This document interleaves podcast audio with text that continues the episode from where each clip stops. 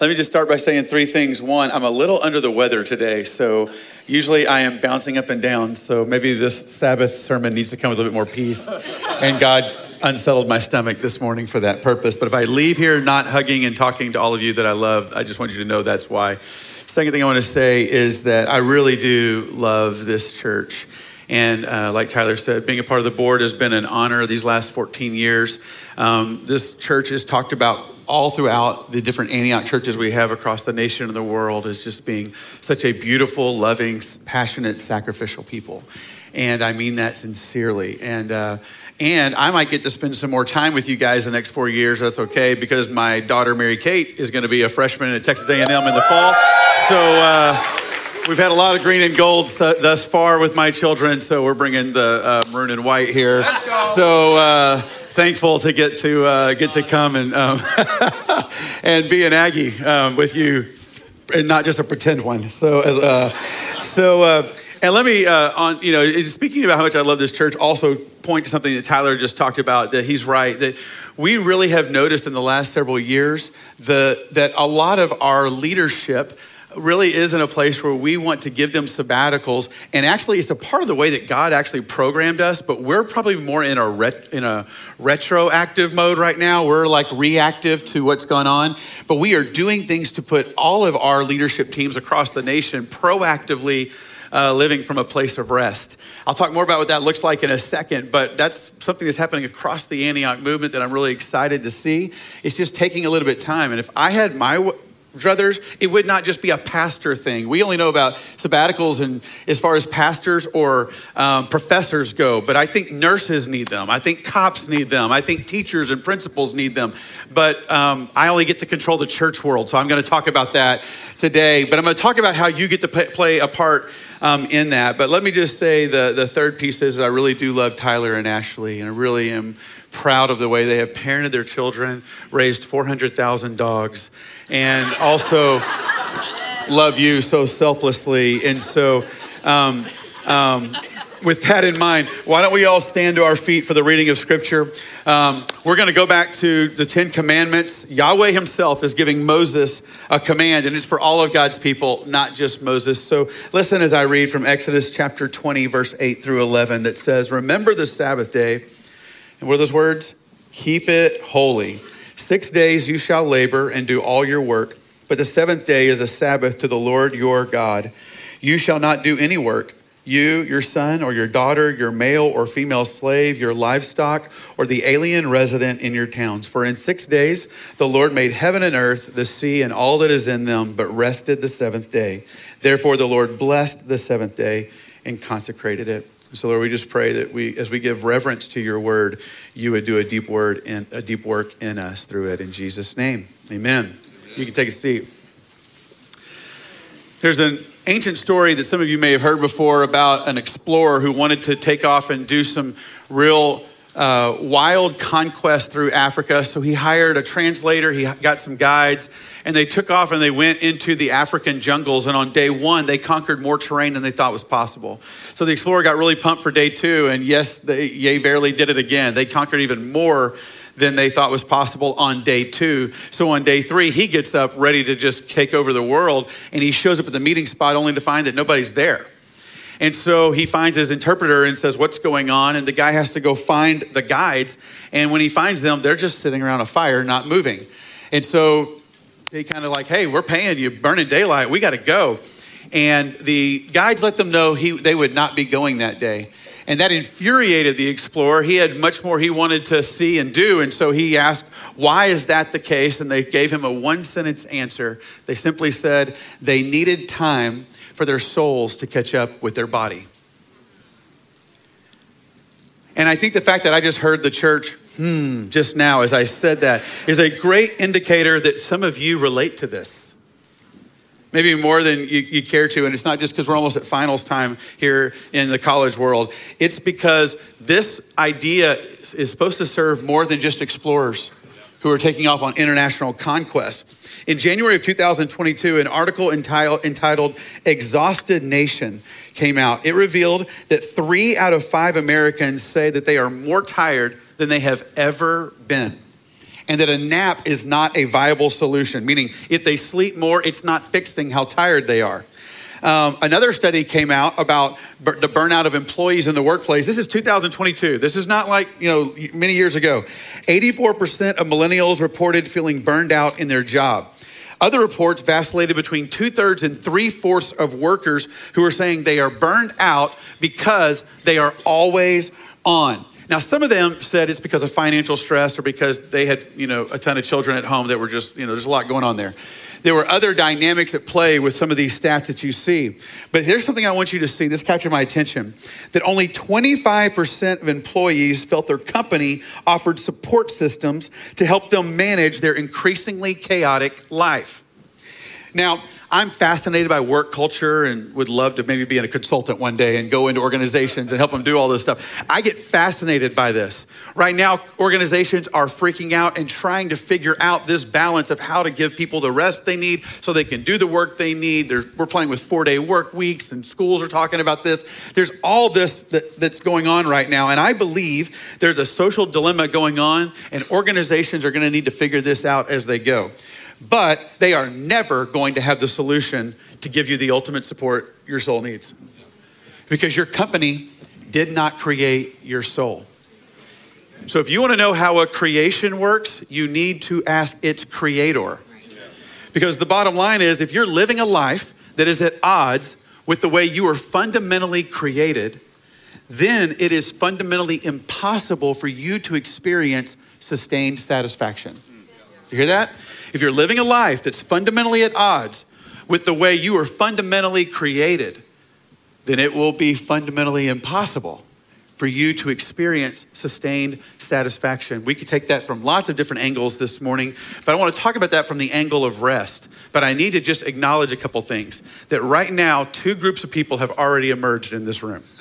And there is Camp One, and Camp One's like, finally, I have waited 14 years for this sermon. I love rest. That's all I do is rest. I live in a prayer room, and I just let my parents pay my rent for me so I don't have to go to work, and I just rest and wish everybody else would. And then there's camp two. They're ticked at other camp one. And they're like, exactly. You go to the prayer room, you rest, we'll go work so we can pay your bills and we can give the tithe and we'll do all of that. And so I could just let a tug of war happen between camp one and camp two. And most of you don't know me.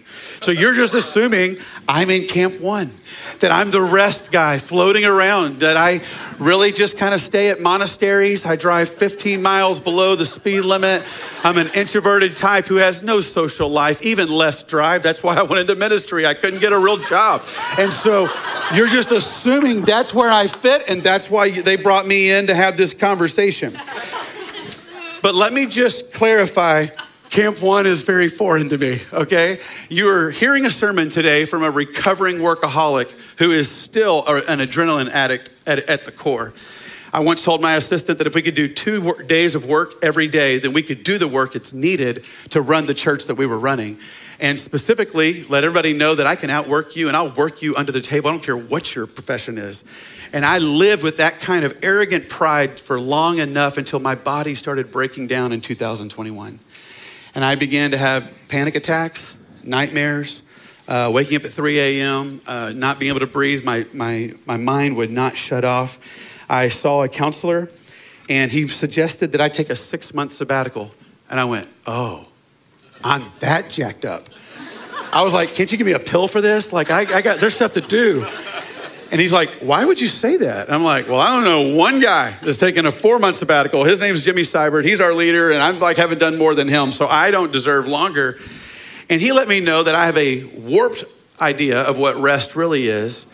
And he said, You need six months, maybe longer. It did turn out to be longer, and I'm grateful for that. But he let me know that the real issue was probably that I didn't have the courage to dig underneath the hood of my car because if I had to stop, I would have to say, what emotions are down there that I don't want to stare at?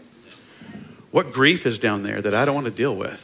What disappointment is down there that I'd rather not deal with? And I'm a good worker. I can knock some stuff out and keep it moving. His challenge was simple.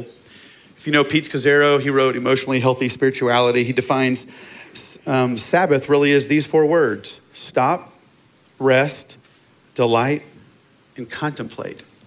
John Mark Comer switched the last one to worship. Stop, rest, delight, and contemplate. And he told me, I'm giving you six months. I think you ought to do six months to do that. Now, you know, some people I would see around town would just make cheap shots about, oh, I heard you're on a vacation while the rest of us are all going to work, you know, and, and we get to be adults while you just kind of go do your you know, vacation thing.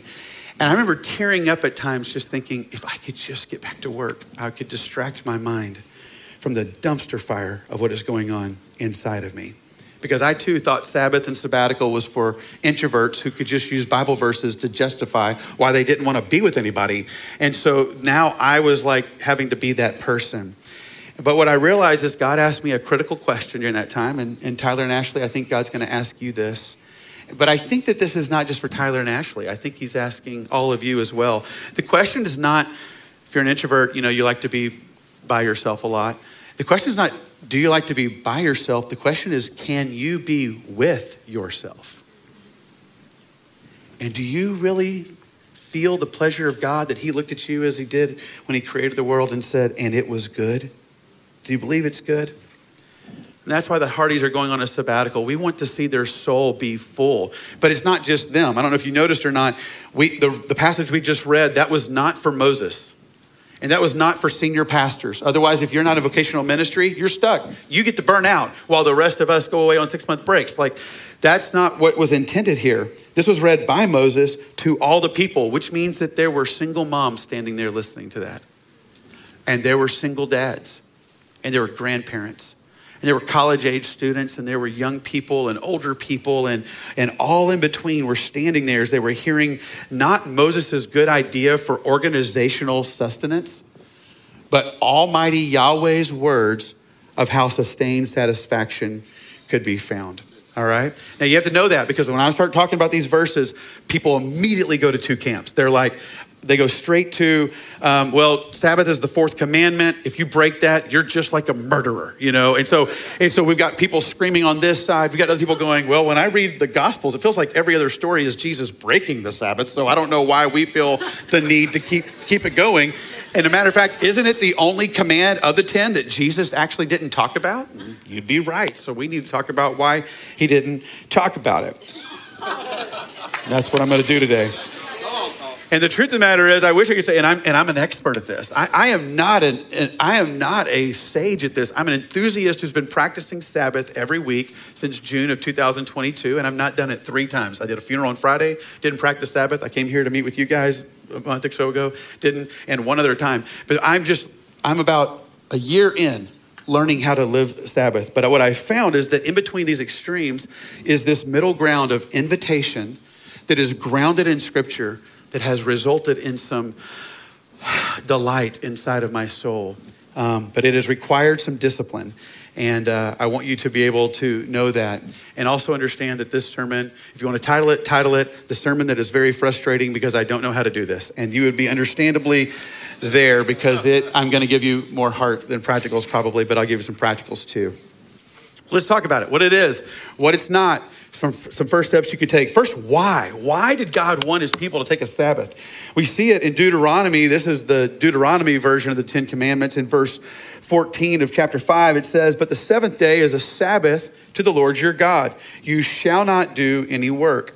He's indicating, by the way, that you're working for six days. So he's talking to people who have a work ethic, by the way. Okay, if you don't have a work ethic, this is not going to make any sense to you. But I'm dealing with a bunch of Aggies. That's never really been y'all's problem. So, um, this is a Sabbath day to the Lord your God. You shall not do any work. You or your son or your daughter or your male or female slave or your ox or your donkey or any of your livestock or the resident alien in your towns, so that your male and female slave may rest as well as you. Remember that you were a slave in the land of Egypt. And the Lord your God brought you out from there with a mighty hand and an outstretched arm. Therefore, the Lord your God commanded you to keep the Sabbath day. So notice there's two things I want you to see in here. One, he's saying, I'm commanding you to rest. And then he's going to tell them why. Now, why is he saying, I'm commanding you to rest? He's talking to people who've been slaves for over 400 years.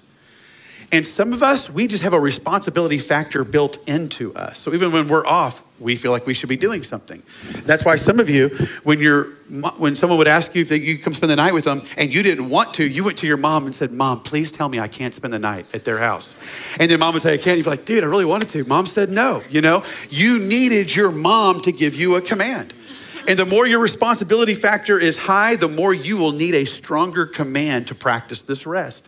When, my, when my, we have four kids, my wife was, was pregnant with about number three. She was just struggling with carrying ministry and taking care of her kids, and she's feeling sick and all the, all the above. And so she's trying to be like the go getter. And I'll never forget one of our people, one of our guys on staff came to her and said, Blair, why are you doing this? And she's like, there's just so many responsibilities, and I just want to be here to be a good discipler. And she's listening out. And he goes, I want you to go home. Go get in your bed. I don't want you to get out of your bed until you hate your bed. Like when you're sick of your bed, that's when you can get out and you can rejoin what we're doing. You want to know who Blair's favorite staff member of all time at Antioch is? It's that guy named Kelly who was just like, You are commanded. And she's like, I have to. My elder told me I have to go home and, and stay in this bed because she needed that command. These are slaves, so much more so. They need God to say, I'm commanding you to rest.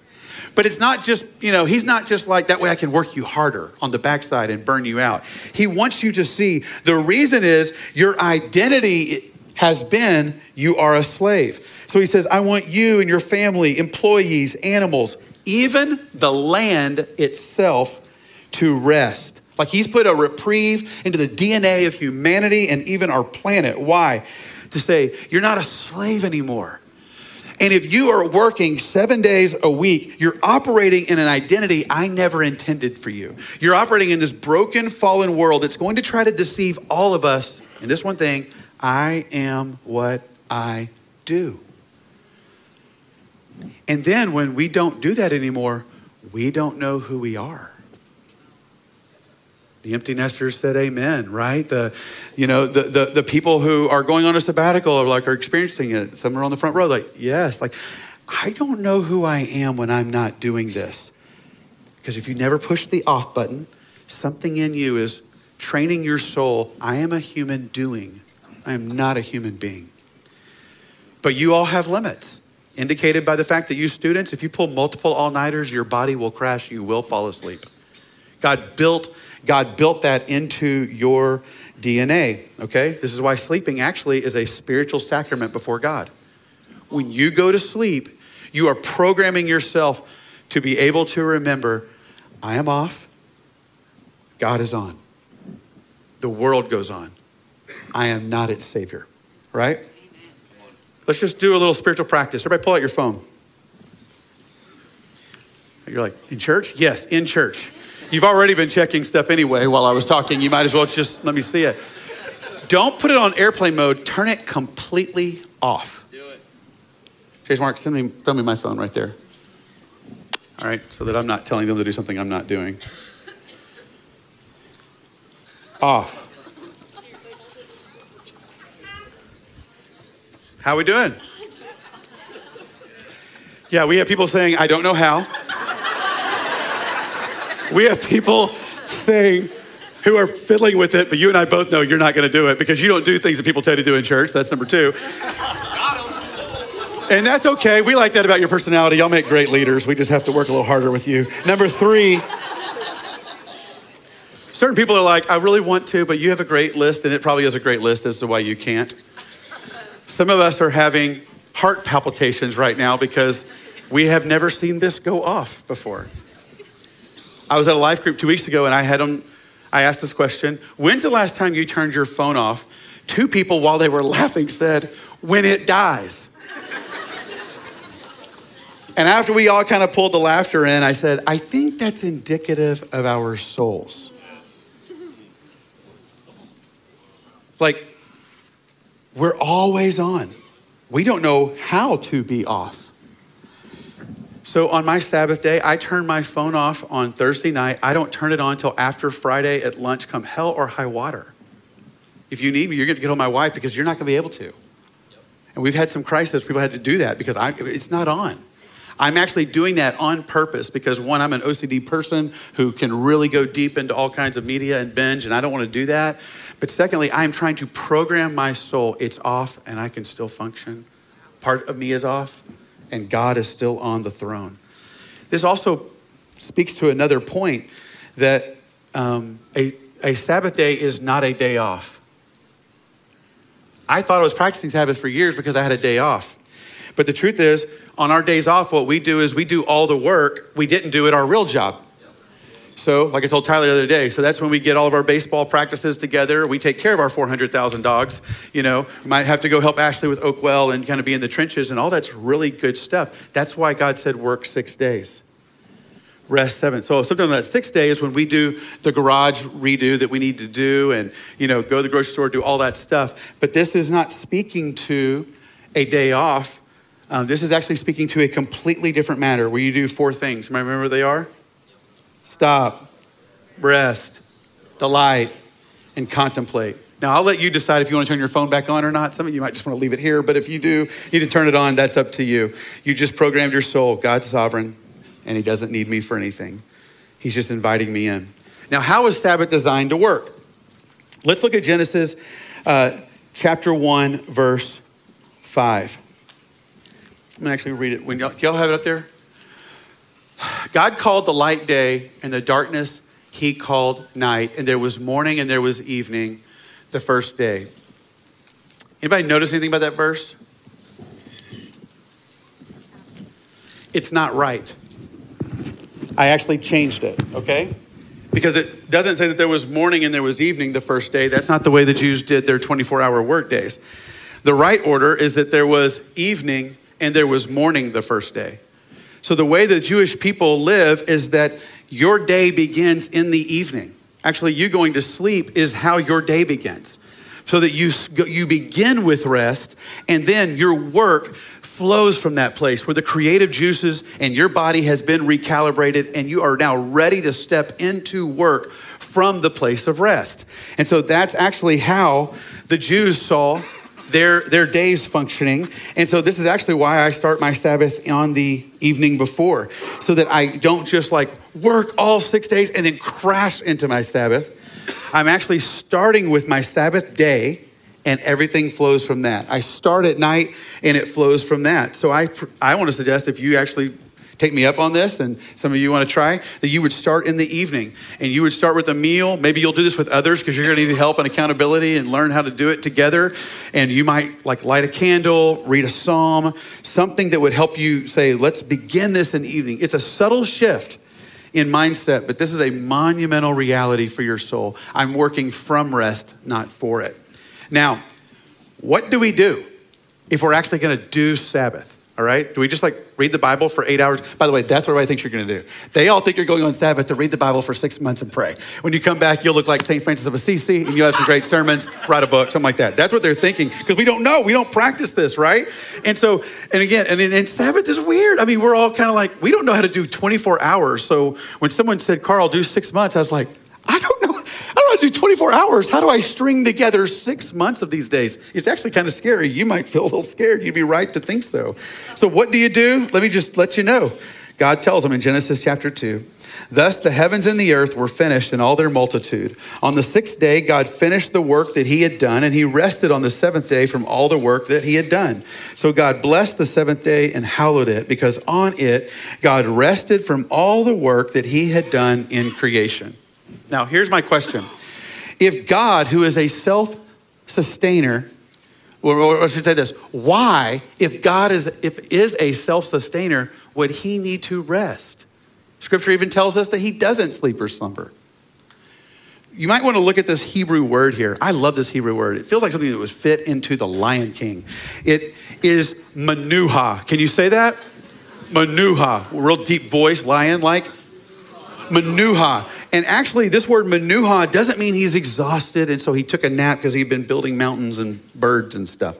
This is what happens for those of you who put up Christmas lights on your house when you're like working furiously and then that moment comes, you step back and you're like, boom, and it works. And everybody, you're like, everybody get out here. I didn't blow the house up, the lights were on. It's like you pause and you just delight in what you did. So what God was doing here was he was manuhaing. He was like, look at that. Look at the beaver and, and, and, look at the sparrow and look at the streams and oh, there's fish, there's dolphins. He's he just manuhad and delighted in what he had in what he had made. Dan Allender is a Uh, wrote a book on Sabbath. He says, What intrigues, amazes, tickles your fancy, delights your senses, casts you an entire, into an entirely new and unlimited world is the raw material of Sabbath. The Sabbath is the day to experiment with beauty that teases your hunger to know more glory. The only parameter that is to guide our Sabbath is delight. So, this is why everyone's Sabbath will look different. Some of you are like basketball players. So you're like, let's get some people together to play basketball. It's my Sabbath. And I'd be like, well, that would be like the wrath of God to me because I hate playing basketball. So if I have to do basketball to be with you, I have to ruin my Sabbath to give you yours. So I'm not coming to play basketball with you. I hate basketball, all right? Everybody with me? But you may hate fishing and hunting. And you're not going to find me on the ranch. You know, you're find me on the ranch, and, but, but you don't want to do that. So everybody's is a little bit different. So my family over Christmas, we did a Sabbath meal. And one of the ways that I started with, with, was, with, was with this Manuha principle. And I said, I want everybody to go around. We're going to light this candle to signify it's starting. And everybody go around and say, What's one thing you accomplished this week that you're thankful for? And someone said, I made my boss smile. Someone said, I did not lose my temper on my teacher, though she deserved it. Great job. You know, good job. You know, I got done with the essay. Mary Kate got done with her essay that, you know, that she sent off to Aggieland. Like, it was just like, good. We all just delighted in what we had done, all right? And I just want to say this. I'm just going to be vulnerable because everybody thinks as pastors, we just have like this 24 7 stamina to be able to pray. But the truth of the matter is that when I'm on vacation and I'm exhausted, I don't like praying. Anybody else? Am I the only one? I'm the only one. I'm the only one. Okay, great. Well, I'm just going to get it out there. It's hard for me to pray. I don't like on my day off to pray. I don't like to pray on my vacations. I don't like to pray when I'm exhausted. This is why the reason for this, I believe, I just learned, is that intercession is the only type of prayer most of us as evangelicals know. And it is a form of work. Jewish people do not do intercession on their Sabbath day. They go to practice all other types of prayer. So what I find is when I don't I spend time stop and I rest and I delight. Somewhere about mid-afternoon on Friday, I go, and it's like I just feel my soul come back. And all of a sudden I'm like, I'm like, God, we got to pray for all these people. Like it comes back. And I just get so excited to enjoy prayer. But it came from the stop, rest, and delight. Everybody with me? But you're going to have to work hard at this if you want to do it. It will not be easy because it doesn't come easy to our culture. But it actually didn't come easy all the time to the Jews. Let's look, at Nehemiah. This is a little bit of a longer scripture, but it says in verse 15, he's like trying to rebuild the wall, rebuild a city, rebuild a vision. And in those days, I saw in Judah people treading wine presses on the Sabbath and bringing in heaps of grain and loading them on donkeys, and also wine, grapes, figs, and all kinds of loads which they brought into Jerusalem on the Sabbath day. I warned them on the day when they sold food.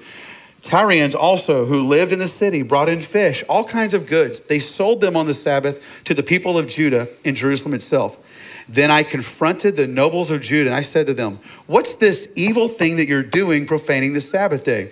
Did not your fathers act in this way? And did not our God bring all this disaster on us and on the city? Now you're bringing more wrath on Israel by profaning the Sabbath. As soon as it began to grow dark at the gates of Jerusalem before the Sabbath, I commanded that the doors be shut. I gave orders that they should not be opened until after the Sabbath. I stationed some of my servants at the gates that no load might be brought in on the Sabbath day. Then the merchants and the sellers of all kinds of wares lodged outside Jerusalem once or twice. But I warned them, I said to them, Why are you lodging outside the wall? If you do so again, I will lay hands on you. This was not ministry time, okay? From that time on, they did not come on the Sabbath. I bet they didn't. Then I commanded the Levites that they should purify themselves. Come and guard the gates to keep the Sabbath day holy. Remember this also in my favor, O my God, and spare me according to the greatness of your steadfast love. Do you see the intense discipline he had to do to make sure people just rested? You'll have to do the same thing. One of my, one of my friends, he has four kids, uh, and they're the smarter people in their class. So they, their, their Sabbath is on Sunday, which is probably when most people should Sabbath because worship gets to be a part of that. And he, he said, but it's so hard because every Sunday afternoon they start getting phone calls from all their friends who didn't do all their homework asking them to help. And he said, we break every practice probably known in the scriptures except Sabbath. So they had to tell their friends, I know this sounds weird. In my family, we do this thing called Sabbath. If you need my help with your homework, you'll have to call me by Saturday night. That's Nehemiah type living. And so most high school students were like, we don't do it till Sunday at midnight, so I guess we're not going to be calling. So they don't call. But there's a wall around their family that has helped their family enjoy rest. This is why a lot of times parents are like, I can't do Sabbath. I've got all these kids and we've got all these things. And when I talk to those four kids, they just glow and they're like, I know we're weird, but Sabbath is our favorite day of the week. Parents, you could actually help little kids, especially the ones who don't know what a Tuesday or a Thursday is. And they'll be like, Is today Sabbath? They're like, No, it's Wednesday. Okay, what about today? No, you could create this delight thing where they're like, This is amazing. I love this. And it's a part of their culture, not having to do what some of us are doing, go back and relearn the whole thing. People often ask lots of questions like, Well, can I check my email on Sabbath? Uh, can I watch TV on Sabbath? You know, when we start breaking all kinds of rules, we become very Pharisaical, so I don't want to do that. I will just say that you'd be very careful about doing those things because if that's your tendency is to knock all that off as work, or, you know, I will watch a show, but I won't binge a show. I won't check my email. I don't do the, I don't try not to check my text so that I can just be off and let God be on. Now, speaking of God, you might be thinking, we are only in the Old Testament. Is there anything in the New Testament? Well, as we start to wrap up here, let me read from Luke 4 16. It says that Jesus came to Nazareth where he had been brought up, and as was his custom, he went to the synagogue on the Sabbath day and he stood up to read. Notice those four words as was his custom. This is why most scholars believe Jesus did not talk about Sabbath, is because he didn't need to. It was just so embedded in the culture. And this is what he did. Not just him, but this guy comes along later named Paul. And in chapter 17, it says, And Paul went in, as was his custom. And on three Sabbath days, he reasoned with them from the scriptures. And so it became a part of, it was a part of their custom. That's why it's not talked about as much. But if it's their custom, they know what to do. It's not our custom, so we might need help knowing what to do. So I'm going to give you seven practicals right now that you're going to write down, take a picture of, or uh, wake your neighbor up and go through together, okay? Number one, start small and build. If you're like, I don't know what to do for 24 hours, then do a three hour Sabbath. Like, okay, I'm just gonna start tonight, and then I gotta go to work tomorrow, but I'm just gonna start there. And then do, I can do five hours, maybe I do 12, but start small and build. Tyler's gonna start small with six months, okay? Um, number two, have a starting point. Remember, I said stop is where it begins. Have a starting point. This is why sometimes we'll light a candle and I'll read Psalm 46:10, and it's just like I this is my starting point. It's now beginning. Number three, you need to realize that up to that starting point is very stressful often. You are trying to crank out your last details. You're trying to get all the things you need from the grocery store. You're trying to pull all that off, so it actually is stressful to practice Sabbath. Number four, Consider doing it with others. I actually had a Jewish rabbi this last year begin mentoring me in Sabbath so I would learn how to do it because he's good and I'm bad. And what I've really learned is this is such a communal thing. Their Sabbath is always with people. Um, and it's good to help you with that. Number five, um, young kids at, at, at the house. Um, you're going to have to help each other out. And maybe even just all coming together and doing a meal can be like it seems a little crazy it's a little wild here but we're all getting to do this together. And so i'm not the one family that looks weird. Like we're all three looking weird. We're all we're all learning how to do this together and we're telling our friends we practice sabbath. And they might be like hmm that's a little strange. But they will look at you and be like that's strange. Maybe that's why I can't sleep every single night of my life and I'm having to take medication and I need help. And you might create a culture that people begin to lean into that's more evangelistic than your evangelism. Number six, think through your phone and media guidelines prior, and everybody's will be different depending on your life and your role. And number seven, communicate to those most affected by your Sabbath. This I learned the hard way. Okay, so this was like I didn't tell people I was doing this because I didn't want to sound all arrogant, weird, and proud, and then people kept getting couldn't get a hold of me, and so then I had to let the people, like my boss, know that I practice Sabbath, and so that's why he can't get a hold of me. Or if it's my daughter's birthday party that night, my wife and I need to talk about how that's going to look. Like, well, I'm Sabbathing. Guess it's on you. We're going to have to figure out how that works. Okay. The main thing of all of this is it's going to require faith. We started in Exodus 20. Practice the Sabbath. Keep it holy, he said. The Jewish people were a holy people, meaning consecrated, set apart. And being consecrated and being set apart meant that the other nations would look at them and be like, that's so weird. So when they were told to practice Sabbath, they would be doing something that did not make sense. They were an agricultural people. So if they're not if they're not bringing in the crops when it is harvest time, it's crazy. Like what are you talking about? It could rain. The animals could destroy it. They were showing we're off and our God is on.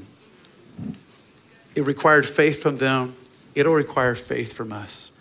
But I really believe as Tyler and Ashley begin to step out into the sabbatical and they practice Sabbath, they practice this sabbatical. It could be that some of you start to start small.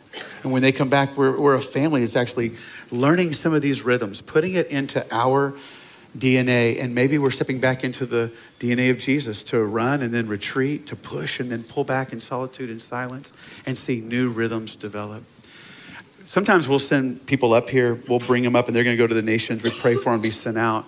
Um, this is not an official send out, but Tyler and Ashley, I'd love for you guys to come forward. And I'd love for some of your leaders to come up here and get around you. There's all types of leaders, so just come on, leaders, whoever you are. Um, why don't y'all step up a little bit because they may get it completely encircled around you. Um, they're going to be here for several more weeks, like Tyler said. We're not, we're not sending them out today, but, um, but what I just said is really true. It requires faith to do this. At one level, they're so grateful, they're so thankful. But you know, Tyler, he's a, he's a worker. I mean, he'd rather just kind of keep plowing on ahead. It's, it requires more faith to pull back. And so, in the same way we'd send out missionaries and say, go in faith, we're saying to Tyler and Ashley, go in faith and go with our blessing. We're not the ones looking at you going, well, if he was a real worker, he would you take seven days like I do and get back. You'd be like, oh, wait, maybe he's going to discover some things about God and life and rhythms of rest and healing that could be revelation for all of us and we don't know what God's going to do, we're okay with whatever God does. And when He comes back, we're not going to say, now start running faster than ever because we're going to burn you out for what you just got.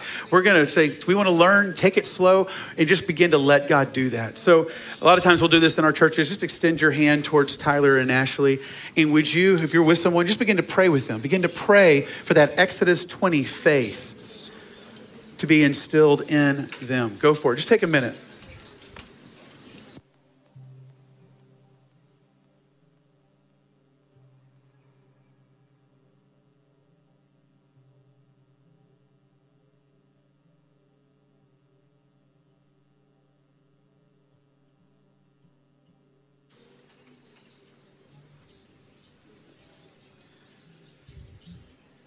Maybe even just as you're praying, also just wait on the Lord. Lord, is there anything you want me to pray for them during this, this season? Some of you will be going away for the summer, won't be here as much. What do I pray for them? Do I, how do I carry them? What scripture? What promise?